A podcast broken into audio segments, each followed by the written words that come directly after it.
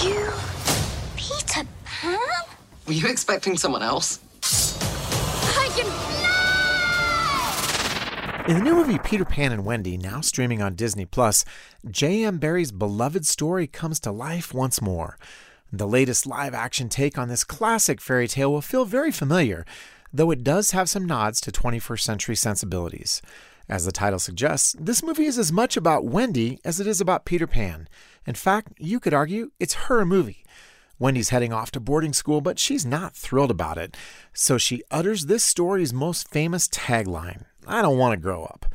That night, as Wendy and her two brothers drift off to sleep, Peter Pan and Tinkerbell show up at their window to whisk them off to Neverland, joining the other lost boys and actually some lost girls who've decided they don't want to grow up either.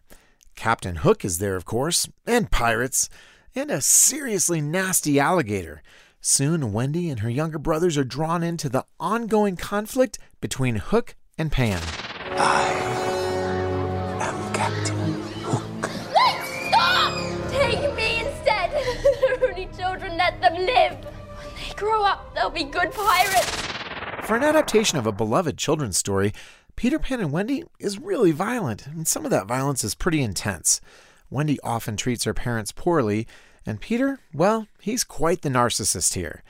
That said, this version digs deeper into Pan and Hook's traumatic family backstories. The movie also presents growing up as a good thing, not as a fate to avoid at all costs. So we're giving Peter Pan and Wendy a 3.5 out of 5 for family friendliness. Read the full review at pluggedin.com slash radio. I'm Adam Holz for Focus on the Family's Plugged In Movie Review. Your kids are unique, and so are you. You have your strengths as a parent and areas of growth, too. Find out what they are by taking the seven traits of effective parenting assessment from Focus on the Family. Find out how you're doing on traits like gratitude, grace, and other research backed traits. When you're done, we'll give you a detailed PDF with several pages of content on how to use your unique strengths and how to work on your areas of growth.